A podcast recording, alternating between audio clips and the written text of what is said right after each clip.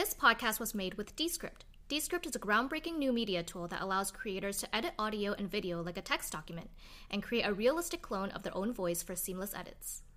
Please check out our Patreon at Asian Hustle Network. We want Asian to continue being meaningful and give back to the Asian community. If you enjoy our podcast and would like to contribute to our feature, we hope you become a patron. Hey guys, welcome to the Asian Hustle Network podcast. My name is Brian, And my name is Maggie. And we interview Asian entrepreneurs around the world to amplify their voices and empower Asians to pursue their dreams and goals. We believe that each person has a message and a unique story from their entrepreneurial journey that they can share with all of us. Hi, everyone. Welcome to the Asian Hustle Network podcast. My name is Maggie. My name is Brian. And today we have two special guests with us. They are identical twin brothers, Jack Nguyen and David Nguyen, and they are founders of semiconductor company RAM Exchange. RAM Exchange specializes in the wholesale and manufacturing of memory chips, also known as computer RAM. RAM Exchange was founded in their college apartment while they were both attending UC Riverside. They dropped out two quarters shy of their graduation and moved back to Silicon Valley to focus on their company. 14 years later, RAM Exchange is continuing its growth and thriving through this pandemic. They are also co founders of IT Server Exchange LLC, a company that focuses on reselling computers servers. Being serial entrepreneurs, Jack and David are also in the restaurant and real estate businesses.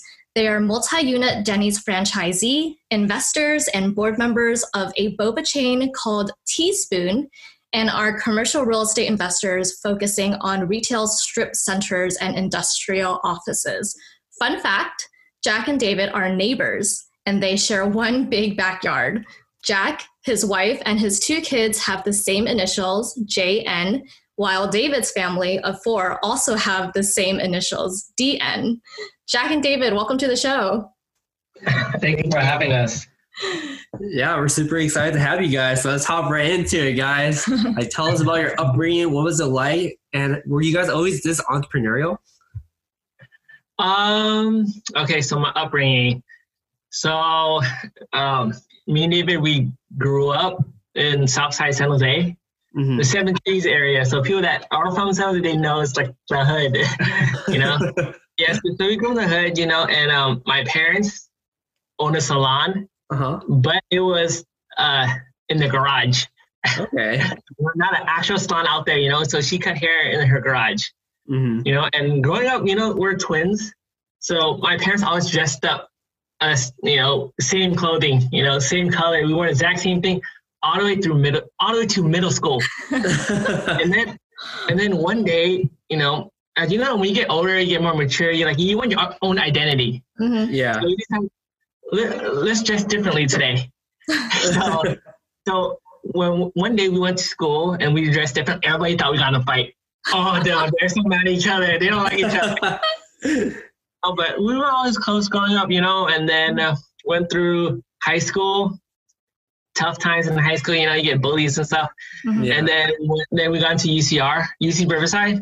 Mhm. Yeah, and then uh, you, you want to start from there, Riverside? Yeah. So yeah, so we went to uh, Riverside together. Uh, we dormed together. You know, we had the same majors, and we started the business together. Originally, our parents wanted us to become pharmacists. You know, Asian parents, you gotta be a doctor, a pharmacist, engineer. You know, yeah.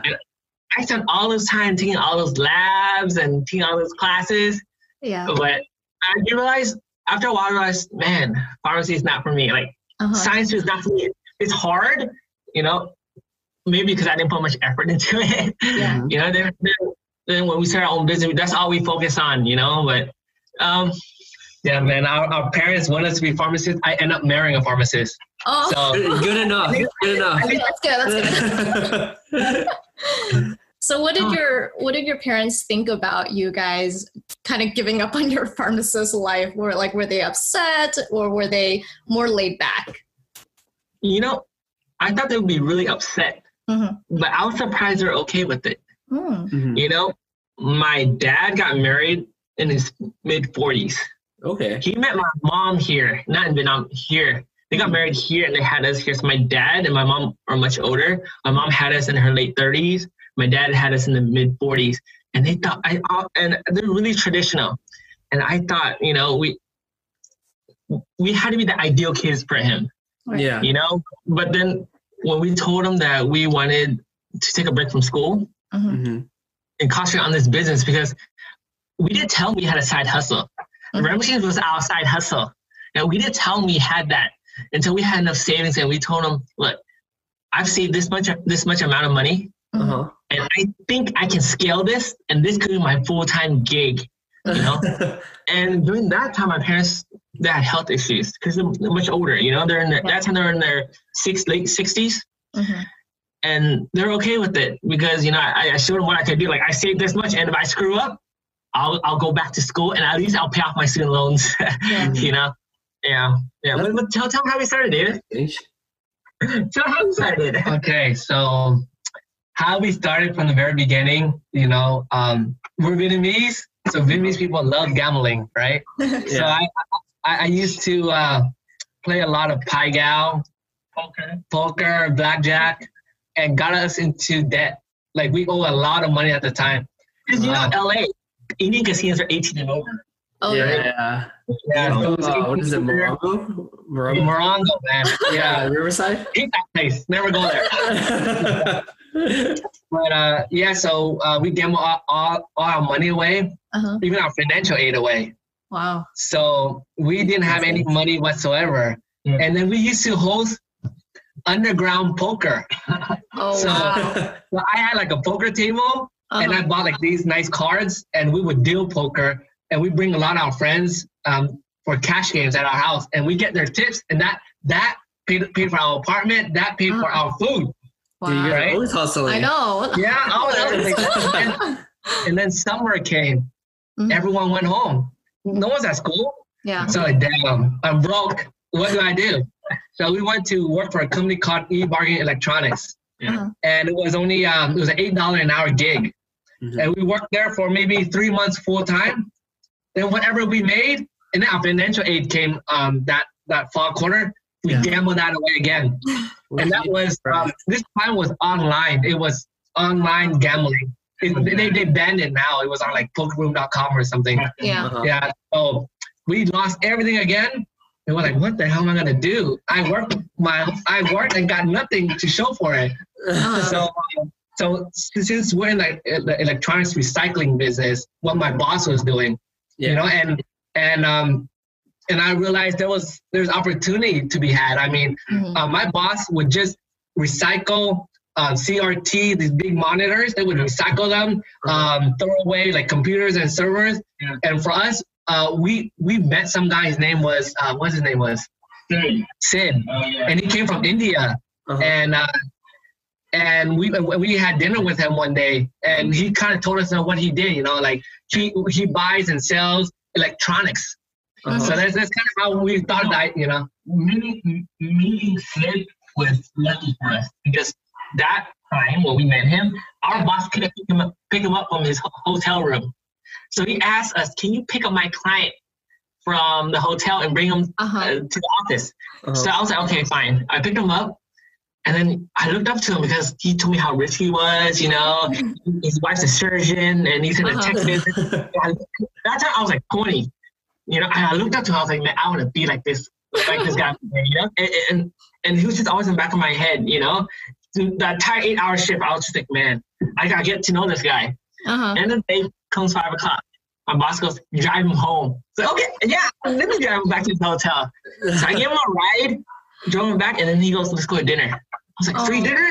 Oh, of course. I'll bring my girlfriend. You know, free dinner. You know, and then yeah, I- we got to know him for a while, and I was like, man, I want to be in the tech industry. You know, I want to be like this. And then and I asked him, what do you do? We wholesale computers. You know, we buy containers and we sell them over to India. And I thought, but but having doing computers, you need a lot of labor, a lot of overhead. I thought I want to do something small, something different, Mhm. like com- parts. How about computer parts? Not computer itself, but computer parts The components. the components. And then I look, okay, what's inside a computer? You have the processor, you got the hard drive, you got the memory, you know, you got the motherboard, but what can you scale? And I thought, okay, there's usually one hard drive, one CPU, one motherboard. No.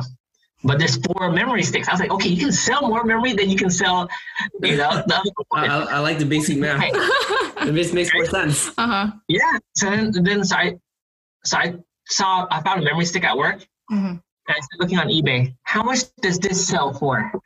For one stick? I thought, okay, one stick goes for twenty dollars. Hmm. But I see a lot of hundred selling for eight dollars. hmm I should buy a lot of hundred and sell one by one. So I bought eBay Uh-huh. and we started off buying and selling eBay. That's how we started. And we're like, yeah, and it was a hobby, you know, and we were Huh. doing that. Making like two thousand dollars a month in college. Oh. That's pretty Yeah, big that's, money. that's really, That's really good. good. Yeah, in college. Like, every night, you know, go shoot pool and just hang out, you know? Yeah. Yeah. And, and, and that's what we did for the first, what, year? First year, yeah. Year, and then, go ahead. And the rest is history. Yeah. Yeah.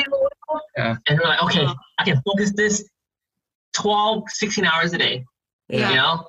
And we thought, okay, uh, we started making good money, then we dropped out, moved back home, hmm but we didn't want to open the office right away. So that time, I, I told my parents, okay, shut your salon. Stop that. Let me take over your salon, and that'll be my warehouse. Yeah, so we worked from the from our garage for another two years hmm until we felt comfortable opening an office and and manufacturing and hiring employees and stuff. Yeah, So and we were fortunate to be able to retire my parents, right? At uh, being 23 years old and your parents not working, Yeah. uh, I mean, they're older too, so we're blessed to able to help them.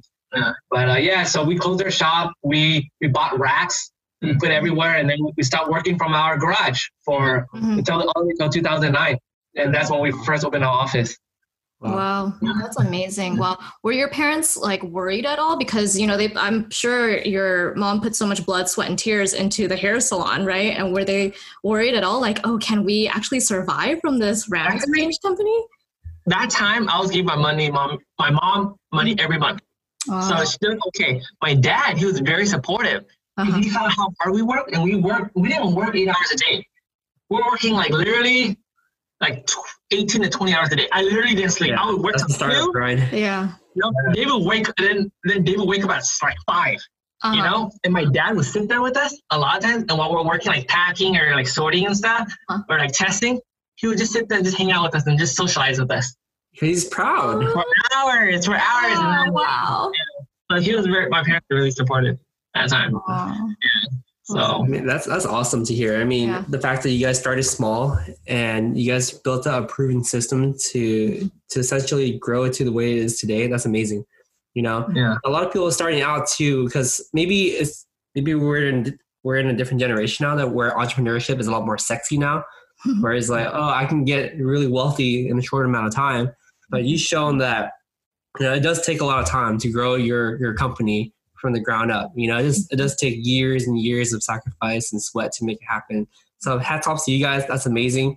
And a lot of people need to listen to that too Mhm. because they think that I quit my job today, three months later, I can make a million dollars. Is like, okay, like how's that gonna work? you know? Mhm, Yeah, It takes- it's like definitely takes overnight time and success. Yeah, yeah, yeah, Yeah. yeah, yeah. But you guys like, put in a lot of work. You know, eighteen to twenty hours. You know, people don't see that side, that that side of hard work. So props to you guys. Yeah. hats off to you guys. even right now i still work a lot yeah. i sleep every night around one in the morning hmm david sleeps a little earlier because you know we talk to customers overseas you know in, in Yeah. asia europe you know australia so i sleep late at one usually one hmm he sleeps earlier, and then he wakes up at like five or six. I wake up earlier, so we, so we kind of schedule our shift like that. Yeah. Yeah. Yeah, so we still work a lot, you know, because we do we do a lot of the sales. Yeah. Yeah, but Yeah. what I can tell you is, being an entrepreneur, it's not just hard work, hmm working twenty hours, uh, you know, a day. Mhm. It's hard work meeting the right people hmm at the right time. It's also timing, timing and meeting the right people. Those two are very very important. You know, Yeah. I, I I can't tell you, I I can't tell you that everybody's gonna be successful if they just work hard, but Mhm. luck has to do with it, a, a big part of it. I agree. Yeah. Yeah, Yeah, we talk about that all the time, like me and Brian. Like some people think that it's all hard work, right? But if you're doing all hard work, like 20 hours a day, but you're you not work smart. yeah, you're not actually like producing results, then what's the point of the mm. hard work, right? But Yeah. then like luck also comes into play, like timing, you know, meeting the right people, outreach, you know, like actually going out there and you know introducing yourself to people who matter who will be like part of your success is so important and like that's a prime example you meeting sid that's like one example of like perfect timing you taking advantage yeah. of that opportunity you knew that there was a golden opportunity for you there yeah and then through through my my 14 years in Ramsey, I met a lot of good people mm-hmm. and a lot of mentors, you know, when I'm learning the business because we didn't work for anyone as far as selling RAM. You know, I'm not an engineer, you know, I'm not, a, you know, I'm not, so I didn't, I, didn't know much, you know, but you meet the right people and, and the supportive people and, and, and you, you look up to them. Yeah. And that helps a lot if you, if you have mentors. Yeah, absolutely. Yeah. Kind of curious yeah. too, like what was the scaling process like from a garage to a company and hiring your first employee? Yeah, and especially at that age too. You guys were young. Yeah, like what was it like? what was the HR process like? Did you guys raise any money, or you just went like, okay, we need a lawyer, we need to uh-huh. establish our C corp, and this is what we're gonna do next? We actually started our business with only five thousand um, dollars. We did not actually raise any money because we didn't need to. Mm-hmm. Uh, when we worked out our um, at home, we were able to save enough money where we can run the business comfortably without a- a- getting additional money from anywhere else. Yeah. But so opening our office, it was not a scary thing for us because we already had money to, to kind of back it up. But it took a long time. It, it, it did take, wait, yeah, it, yeah. So we we kind of started what 2006. So we uh, we did for a couple years until probably toward the end of 2009 is when we kind of opened up, and we hired our first employee as well. Mm-hmm. But um, in our business, it doesn't require too much labor because you, you kind of like you're selling a product, right? You're kind of wholesaling a product, so it doesn't. we're not manufacturing a product very much right now. Yeah. So um, all that we do overseas. Overseas labor is much cheaper than here. If I were doing here, I'll never make money. Yeah. Mm. our manufacturing is contract overseas, so, yeah. so that saves you labor, but you may pay a little bit more for the pro- for the manufacturing. Mm-hmm. You know, but it, it's, just, it's just not worth the headache. Not worth the headache. You know. Yeah. So we were very comfortable being an office here, and uh, and we just grew from there. I mean, you you need to have an office if you want to show face to some of like your customers. If they know you work from home, mm. then then they're kind of reluctant to buy from you. Mm. But you know, but if you show them like an office and and you have employees, this way you can bring more business. Yeah. And our business exploded after we opened the office, yeah. uh, not before. So we, we didn't like go really fast. We did slowly mm-hmm. over 14 years. You know? Yeah. Yeah. yeah. So took a different approach. So yeah, like we, we didn't have any investors. We didn't have anything. It was just we started five thousand. You know, rotating that, opening. I remember I, I applied for my first credit card, mm-hmm. business card. I got denied. I didn't have any credit history, nothing. You know, and and I opened a small account like 2,000, 3,000 credit card limit. I kept increasing it increasing, increasing, increasing, and it was so hard starting off.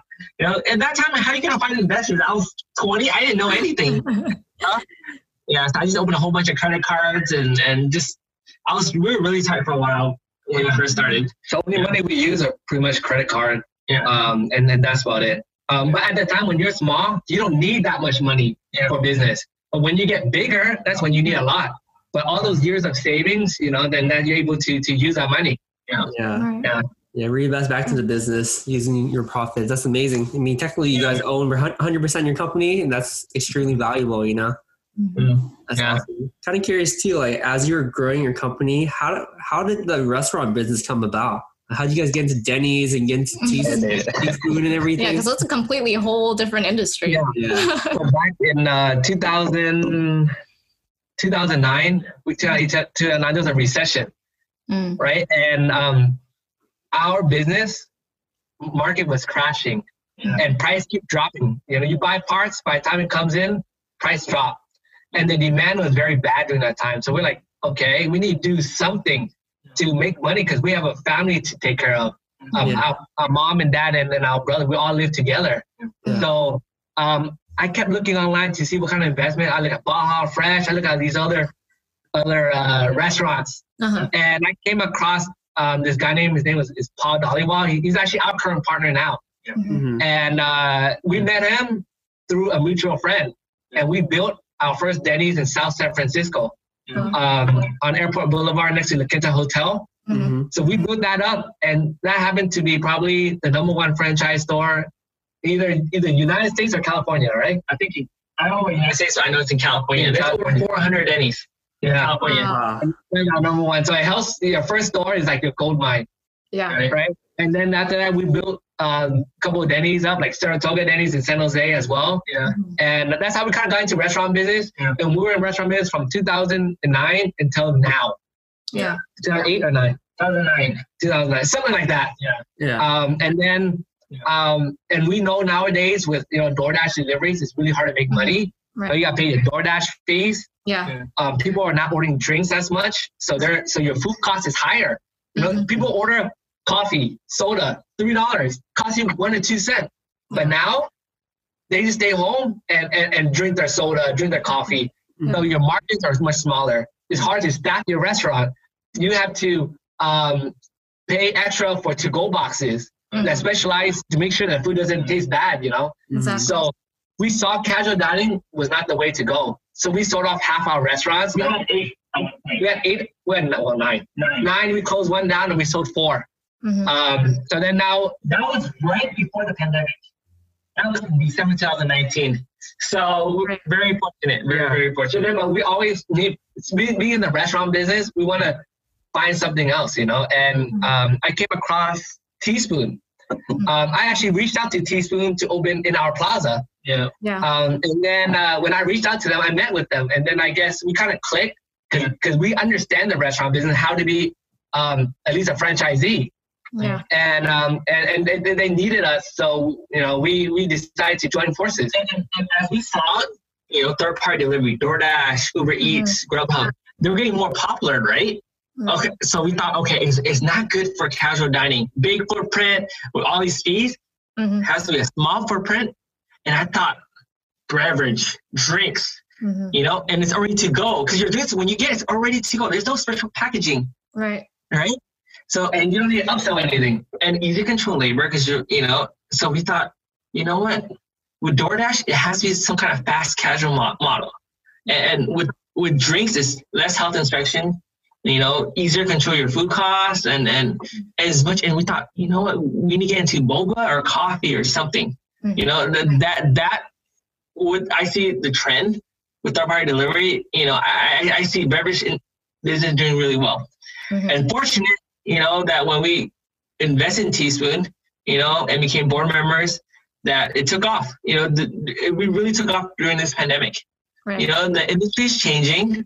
You know, coffee is not what it used to be because w- w- why do you go to Starbucks before work when you Mm. have meetings? You go get Starbucks, but now you work from home, so you drink coffee at home. Yeah. And then when you want something to drink later in the day, coffee or boba. If your kids are work school from home, they want boba, then you get it for the whole family. You don't get it just, you know. So boba is yeah, boba is really taking off during this pandemic. Yeah. Yeah. What what I also noticed, because minimum wage, it used to be Mhm. eight dollars, and now it's fifteen, more than fifteen, fifteen dollars, and it goes up every year based on inflation. Right. And then you have your sick days Yeah. that they pass a law. If an employee calls in sick, you still gotta pay them. Yeah. So it's very hard for a restaurant in the size of like a diner, like a four or five thousand square feet, very hard to make money. So our stores that used to make good money was cut in half, literally. You raise your menu every year, but but it still does not keep up with your added cost from labor. Yeah. Your. PG&E, everything is way way more expensive. It's not like before. Yeah. And the more you increase your menus, your customer count drops. That's what we noticed. But anyway, you So- see that we're really So you, you see, so the trend of casual dining Yeah. is totally different. It's not the way to. I feel like it's not the way to go. Yeah. You need something that's fast casual, where it's easy to make, where you can still make money. You know, so that's how we got into Teaspoon. Um, but Teaspoon is a great brand. Um, our sales numbers are awesome. Yeah. Uh, we we have a great following, Yeah. and. And we're ready to take the next step with Teaspoon. Yeah, Yeah. we love it. We love it a lot, and I do want to take a step back and, and and recognize that you know in every crisis there's always opportunity if you continue to look for it. Because Yeah. even right now with the pandemic happening, a lot of people at the beginning are really negative. They're like, "Oh no, my business is going out. Um, Mhm. There's nothing else for me to do. I can't pivot. I can't do this. I can't do that." Mhm. But I feel like for you guys, your mentality has always been very positive, even though the outlook was very bad. You know, most people look at, at their RAM company and go, oh no, it's doing really bad. It's, it's time to freak out. Mhm. Like, what do we do now?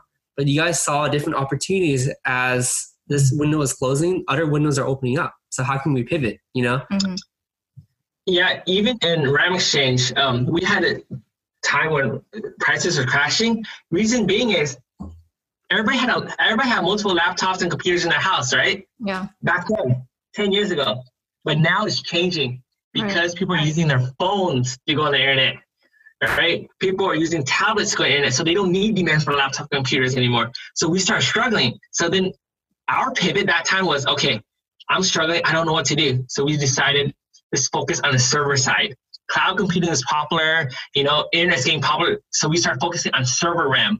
And so when we did that pivot to server RAM and away from laptops and and, and desktop computer RAM, it it our business just took off, especially with uh, crypto. You know, this crypto industry, you need uh, servers to you know to mine them. All right? Mhm. Yeah. So then we started, huge- and luckily we pivoted right before crypto got popular. You guys always And at the right time. Yeah. So we No. pivoted right Great time. timing. Like we mentioned, Yeah. great timing. Yeah. So our revenue jumped around like four to five times Uh huh. just because of that pivot. That's Yeah. crazy. Yeah. And, and, and some of my competitors that didn't make the pivot, they're struggling right now or they're out of business already. Yeah. So- Yeah. Yeah. How, how do you recognize these opportunities to make this pivot? Is it like a natural instinct? Do you guys read some mm-hmm. news? Do you guys talk to people? Like, what comes Yeah. to your intuition for these kind of pivots? what we notice is demand, right? Yeah. So laptop and desktop demands are shrinking. When then your customers keep, keep talking about servers, Yeah. and we're like, we're not even doing this business. Well, we'll be stupid not to. Yeah. Mhm. You have a your same customers are asking for other other um, items that you don't have. So you got to find a way to pivot. Yeah. You got to keep changing and reinventing your company yourself. Yeah. If not, then, then then you become too old and people just forget about you. And, and, and Mhm. because of that, we also started IT Server Exchange.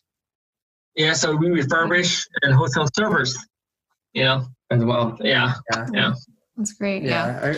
Go ahead. Oh, I was just gonna say, like, really inspired by how you guys are able to just see opportunities and like, you know, Yeah. same with Teaspoon. I think a lot of boba shop owners they were also freaking out because of the pandemic. You know, like part of the mm-hmm. experience of going to get boba too is like going into a boba shop and sitting Yeah. inside the store, drinking your boba. Yeah. You know, really just absorbing that environment and atmosphere of the boba shop. But like Brian and I recently went to Teaspoon couple days ago Mhm. in South Bay, and we saw it was like very organized. You know, they set up like a station, and you guys just get your your boba to go, and then you know it's like simple as that.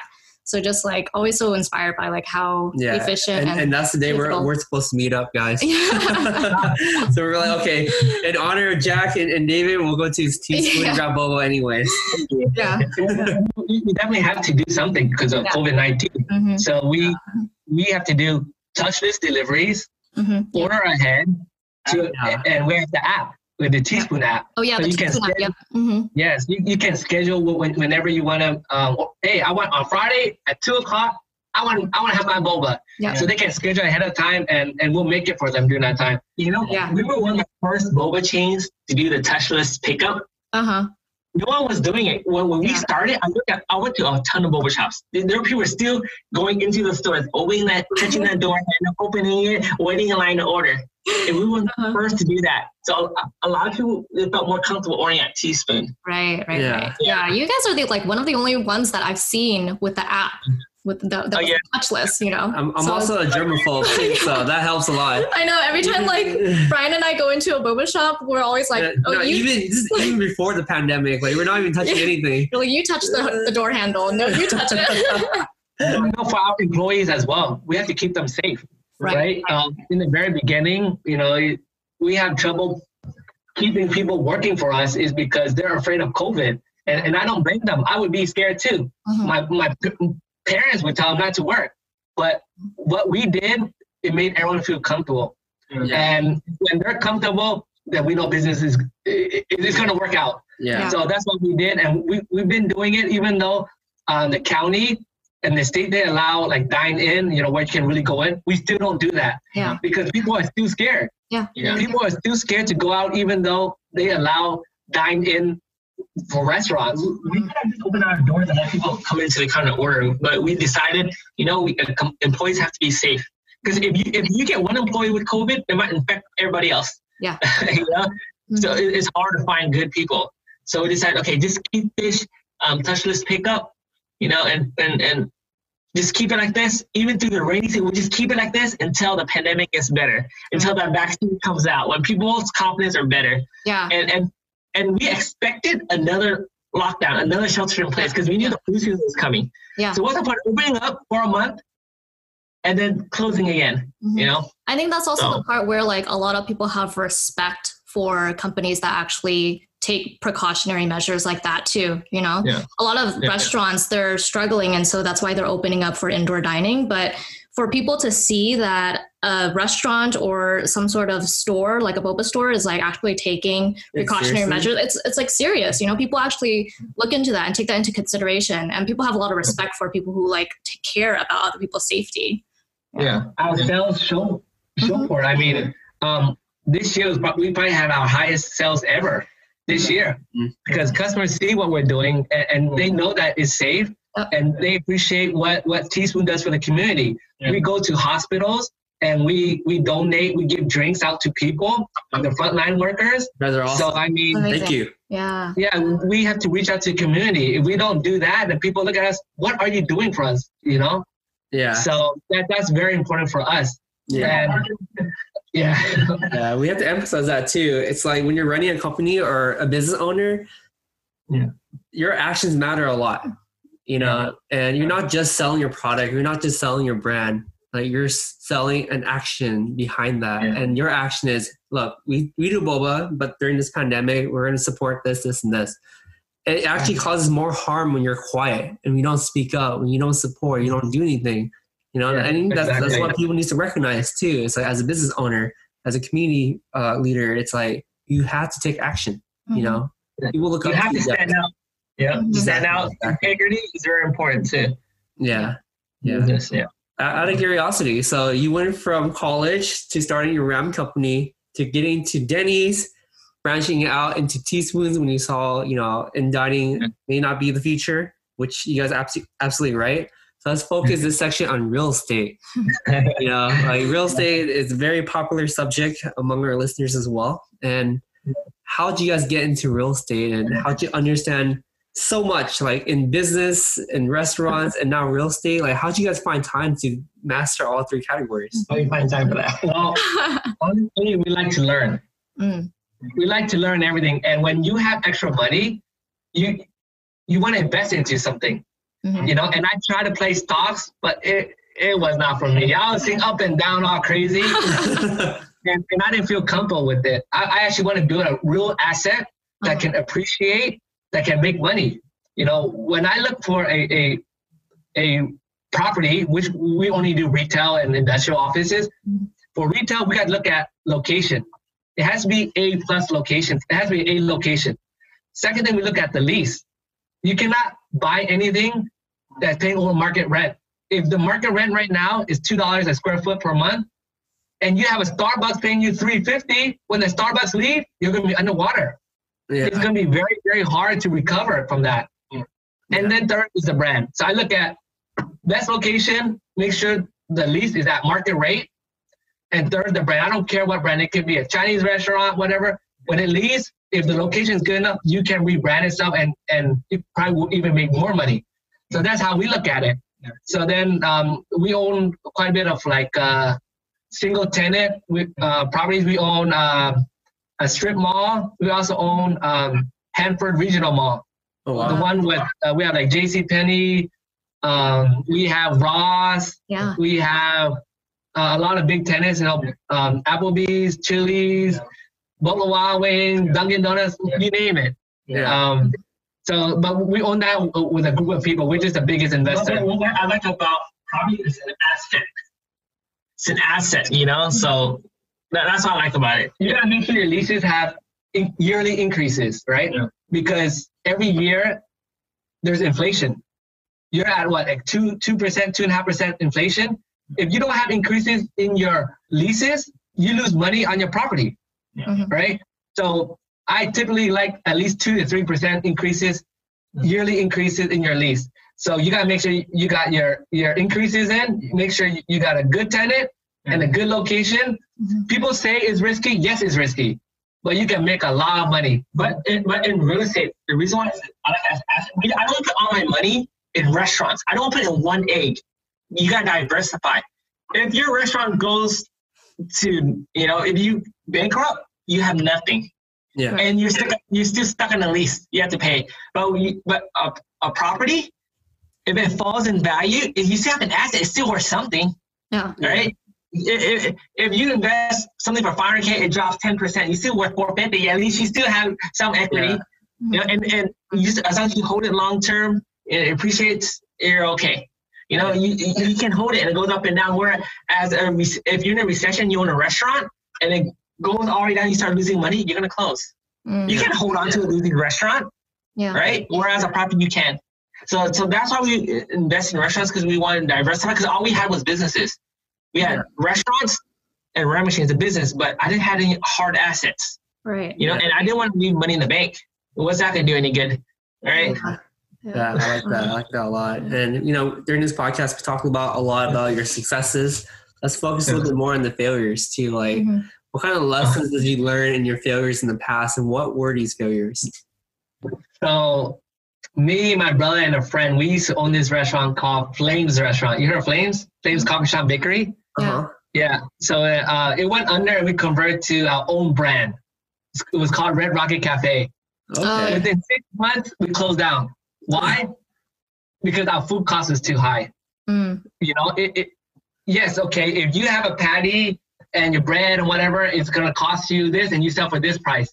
But we forgot you have condiments, you have wastage, you have all these things that added into the food cost, which you really think you can't just do a number and say, okay, you buy ten bread, ten pieces of bread for ten dollars, each bread is one dollar. It's not gonna be like that Yeah. which we thought people, you know, you know, you, you, you cook a food and, and, and, and it's bad, you gotta remake it. Yeah. Yeah. So our food cost was too high. It was too hard to make. It was a stream So it wasn't streamlined. So you have a restaurant. I don't care how good your food is. If your food can't come out, customers not gonna come. Are they gonna wait an hour for their food? Yeah. Mm-hmm. You guys streamline your menu where it makes it easier to cook and bring the food out. Mhm. So you, you have to compromise somewhere. we failed so bad because Yeah. we hired a consultant to make our menu. But we had 15 burgers on the menu with 15 different cheeses. Wow. you know, and it was just a disaster. We couldn't control food costs and we closed down. And the lesson learned. So we learned owning your own restaurant isn't for everybody. if, if you're a real cook, maybe it's for you. Uh huh. But a franchise model is much easier because you just Yeah. follow a footprint. It's a cookie cutter, right? Cookie cutter, You'd yeah. rather follow cookie cutter and do it yourself. You know. if you're a gourmet chef, yes, good. But you have to consider can you bring the food out in time for your customers and how fast, how long does it take to cook it? We're not Gor- Gordon Ramsay or anything. So So. you gotta kind of compromise. Yeah. You, you you need to have good quality, but you need to compromise a little bit to at least bring it up here so it's easier for you to to serve the people. Yeah. So that's that's what we learned Yeah. and and we failed. We lost so much money. We were stuck in a personal guarantee. We ended up buying out the lease. Wow. um, uh, we negotiated we had a lease buyout and we lost too much money. Yeah. Yeah. So um, that's we had, we had too many failures. Built a house, we lost money. We built a house from ground up, custom Mm-hmm. house. We lost five hundred thousand. So 500k went out. So we, Wow. we bought a piece of land and we wanted to build a house together and live together, custom Right. ground up. But the problem is, it was on a hill. Uh-huh. Mm. Lab is on a hill. You need something called geohazard clearance. So you gotta do your research on the soil. Is it feasible to have a house? You know what what kind of grade the dirt is? How solid? How how moist is it? You know. Yeah. So and that that took a long time. Also, you need to do a retaining wall. Right? You have a hill, so then you gotta have retaining wall on the back. And so then then your, your foundation is no longer a concrete slab. It's, Yeah. it's gonna be a pier with Mhm. piers, right? Yeah. And it costs a lot more. Then you got grade the dirt and everything. And you overbuilt the area. Or Yeah, too nice. Yeah, so we made the house too nice Mhm. and uh, money. too nice for the neighborhood, and it cost way too much on the hill, and it took way too long. It took us like, I think it was like two years to get the geohazard clearance and permits, Uh-huh. another year to build. So it's, it took way too long. Yeah. Even though how's the houses house going now? up, You still live in the house? Yeah. Is that a different house that you guys are living living in? No, we sold we sold that house. yeah, we, we sold that house, Uh, we lived there only for like a year and a half, but like forget about Oh, it. I see. We sold the house and we bought a house. Um, these two homes is in better school. That time we were living together, right? And then we both had our second kids. At first, it was you know, one kid each, you know, with us and our wives, six people, it's okay. But when you both had have another kid and you have four kids in house, it's really hard. It was too hectic, too crazy. And we thought, okay, it's about time for us, you know, to move out. And we thought, okay, let's let's find out, you know, homes nearby, you know, at least same zip code so we can visit each other and help each other with the kids. But luckily, we got homes right next to each other, so. That's awesome. yeah. I'm very curious. What would you say is like the best thing about working together? You guys are like identical twin brothers. You guys like always grew up wearing the same thing. You guys look like you have like super strong chemistry. What would you say is like the best thing? the best thing I, I'm telling you, because we're twins, is trust. Mm-hmm. Because I know he's gonna do whatever. If I didn't do it, I know he's gonna do it. But I tell him, oh, I, I need done, do it for me, whatever. He's gonna do it. You know, we have the same goals. You know, so you know, other partnerships, a lot of partnerships doesn't work out because they think, hey, I'm doing more than you. If I do this, why don't you do that? You know, one person spent 30 hours, one person spent 10 hours, it's not gonna work out. But since we're we're brothers and we share everything, you know, we have that trust and that bond where it's okay. If I do a little more work, it's okay. We're doing it for us. You know? or, or like we, I need something done at work. Dave, you go to work, I'll take care of your kids. Yeah, Yeah. Right. So we, we, it's a team. It's not just work, but outside work, we're still a team. Yeah. Yeah. Yeah. Yeah. You So- guys, you guys undersimplify partnerships a lot. You know, partnerships are extremely hard. they are. Yeah. you know, even as a as a couple for right now with me and Maggie too, it's like it, is- it is really hard. But the thing is, when you're talking about we do for us, Mhm. it matters a lot because sometimes Yeah. like, I'll take like 60 hours a week, Maggie takes 10, or she takes 50, I take 40. You know, Yeah. it's it it yeah. You have Yeah. to think about the big vision, big goal, Mhm. and you can't think about I'm doing more work than you, you're doing less work than me. It doesn't work out. Mhm. The end That goal is like, are we getting the result that we want to get? That's the end goal. I agree. Yeah. I think If you the start reason. counting the hours you work and your Yeah. partner work, it's not gonna work out. Once Yeah. start counting the hours. Yeah, yeah. I think the reason why a lot of partnerships don't work is because they keep thinking about how it'll benefit them, right? Like thinking Yeah. about what it will do for them. But if you think about big picture, like Brian said and you guys said, what will it do for us, right? Like how can it benefit Yeah. us as a team? And will it help us get to our end goal together? You know, Yeah. that changes everything. Yeah. It, it benefits our families Right. and we share the same family. It benefits, Yeah. it benefits our parents. We share the same parents. Yeah. So it's, that, that's how we look at It's it. sad to say, a lot of people they always think about me, me, me. hmm Yeah. You know, how does it benefit me? But then you should think, well, how do how should it benefit the company? Right. How should it benefit us? Yeah. But when when it becomes me, you know it's not gonna work out. right. And it, it, I I see so many partnerships fail because of that. yeah. Mhm. Yeah. You We had partnerships where it didn't work out, but you know what? We're still friends. We still call each other every day. We still laugh. We know it didn't work out, but we never had a partnership where it went it went sour. Mhm. So you, you kind of have to also his personality as well. You kind of have to give in in a way. You know, you, you you're kind of marrying marrying into a partnership, right? So you got to make sure that both sides personality kind of click as well. Yeah. You know? Yeah. I like that a lot. I'm kind of curious too. Like, what is your mindset and, and attitude going through the entire journey together? You know, it's just like, oh yeah, we're gonna be really rich. I want to be. I want to change the world. I want to impact this and that. What is that mindset as you're waking up every day to do to do what you want to do to to accomplish your goals? you know, first thing I want to say is, David and our relationship got better since we started the company. You know, you grow up, you get drama, you know, you fight siblings, you know, like that. Yeah. But when we started the company, our relationship got a lot better. You know, growing up, so we're actually closer than ever, right? Yeah, yeah, yeah, yeah. But our, our, our mindset, um, honestly, we don't really have a goal. We just want to make sure our family's fed, um, our, our wives are happy, and our parents are proud of us. Mhm. Mm-hmm. And that's about it. Um, I can care less if people think I'm rich or I'm poor. I really don't care. As long as uh, we take care of our family Mhm. and everyone's happy, we, we, we all, we're all going to leave this earth and we can't take our money with us. the money doesn't go with you to the grave, right? And then when you die, whatever money you have left, most of the time, if it's over a certain amount, it'll be taxed anyway. So the government's gonna take a big chunk of that, too, you know, right? Yeah. And then your kids inherit it, great. They have money, but you don't know how they're gonna spend it, Yeah. right? Yeah. So I, I just live in the moment right now, Oh, and I'm happy. Yeah. You know, so it's just as long as, like you said, um, I'm not worried about putting food on the table. Yeah. You know, and people around me are taken care of. My Mhm. parents are taken care of. My in-laws are taken care of. Mhm. Right? That's the most important. And, and what everybody's goal is, should go is, growing up, your parents take care of you. Right, right. But when you're a certain age, you should be able to take care of yourself. And once you can take care of yourself, yourself, that's accomplishment. And then you take care of your parents. Yeah. Yeah. I love it. Parents is, is, is a very important thing. But not only my parents, also my in-laws, right? Yeah, yeah. Because you gotta treat your in-laws the same as your parents. If not, your, your wife's gonna be pissed off. So, Gotta keep the wife happy. yeah. Yeah, absolutely agree. I like that too. I'm very family oriented as well. Everything I do, I think about my, my parents, how I could take care of them. Mhm. And Yeah. yeah, that's, that's my, my biggest why too. Like from the time I wake up, I was like, am I doing stuff that they're proud of me? You know, Yeah. it matters a lot.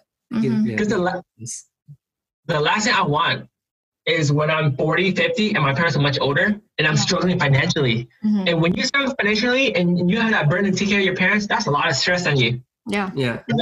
So, yes, money does come with stress, but also at the same time, is a stress reliever for the people around you. It is, yeah, Right. yeah. No, like I love how like you guys do it for the things that actually matter, right? Like Yeah. some- people Yeah. just chase after their goals just so that they can get rich, but if Yeah. it's that case, they're never going to be happy because they're always going to mm-hmm. want a bigger amount, you know, more money. But mm-hmm. you guys actually do it for like the people that matter and the things that matter, which are you know the family members that are around you, your peers that you Yeah. love, and you know like Yeah. You do it for them you know that's that's your Mhm. why. And for me like personally like you know i'm also very family oriented but then i want to you know god forbid like you know we're all going to die at, on you know someday but for my parents Yeah. like if, they're, if it's their last day i want them to be proud of me too. You know i don't want them to leave this earth without them feeling worried or scared about like what's going to happen Yeah. to me right? And you guys are you know prime example. You guys are like setting the foundation for your parents to be happy and you know be proud of what you guys are doing Yeah, but we also gotta be fortunate that we live in America. All right. yeah yeah Mhm. If you live in other countries, you know, they're stressed out until the day they die. yeah There's opportunities. I mean, here, as long as as you know what you're doing and you have you work hard and get lucky, good things will happen. All the resources are there for you, right? Yep, Yeah. exactly. So, I like that a Yeah. lot. Yeah, yeah. Yeah. So, what would you say is like your one um, advice to aspiring entrepreneurs? Since our group in Asian Hustle Network is full of aspiring entrepreneurs, and you guys, you know, you started your business at such a young age. I'm really curious to see like what your advice would be, and one from each of you guys. go David. Advice. Okay. What my advice is don't chase the money. Work hard, build a good foundation, do the right things, and good things will happen. Um, I see so many example of people just wants to get rich quick. No one can get rich quick unless you hit the lottery. Yeah. It takes time, it takes effort, it takes energy. So work hard, be smart of how you spend your money, and also when the opportunity comes, take it. When you're young, you need to take the, the opportunity. When you're tw- when you're early 20s, even early 30s, Mhm. if someone comes up to you and and and present opportunity and you think is good, go for it. But when you're 40s and 50s, when you have a family, you need to slow down. You cannot take risks when you're older. Well, technically you can, but it's just you know you- you're you're But you can recover a lot quicker when you're younger. Mhm. yes Yeah. Mhm. yeah. Eh, Take take the risk when you're young. Yeah. You have nothing to lose. Worst thing you do is go home and live with your parents. Mhm. So That's not my advice. right now. that's not a bad thing. You know, work hard, build good foundation for for your company. Mhm. Be smart, and hopefully you get lucky. Take Yeah. take the risk when it's necessary. You know, Yeah, I like that a lot. for me, grabbing the opportunity, learning. Because in business, you have to learn. You have to learn every day. Mhm. Because if you're not learning every day, what's the point of living? You know, it, if you do the same thing for work every day, it's not gonna work. You have to like keep your ears open, your eyes open. You know, when you have opportunities, mentorships, Mhm. you learn. And the more knowledgeable you are, the better, more the, the, the more likely your company will succeed. Mhm. And also getting lucky. All right. Mhm. Yeah, I, I can tell you, you know, entrepreneurship is really hard. Mhm. Working on your own is very hard because you you know, because if you work for someone, you know you get that paycheck every month, Mhm. right? But working yourself is that that's not guaranteed, all right? It's, it's not guaranteed. So so being a being a hustler is is really hard, but at the same time, you remember you, you have to keep learning, keep Mhm. learning, grab those opportunities while you can. Right. You know, if you have an opportunity to go networking, go these networking events that you guys used to have. You know, you go there, you you meet good people. You know, who knows? You might you can bring them to your company and they'll help grow your company, or you can do collabs with them, or or you know, you, you think business ideas. All right. Right. So networking is really important, and don't be afraid to network. Yeah. You know, Absolutely. yeah. So you you have to be out there. Mhm. You know, Yeah. My favorite philosophy in life is if you don't ask, you don't get.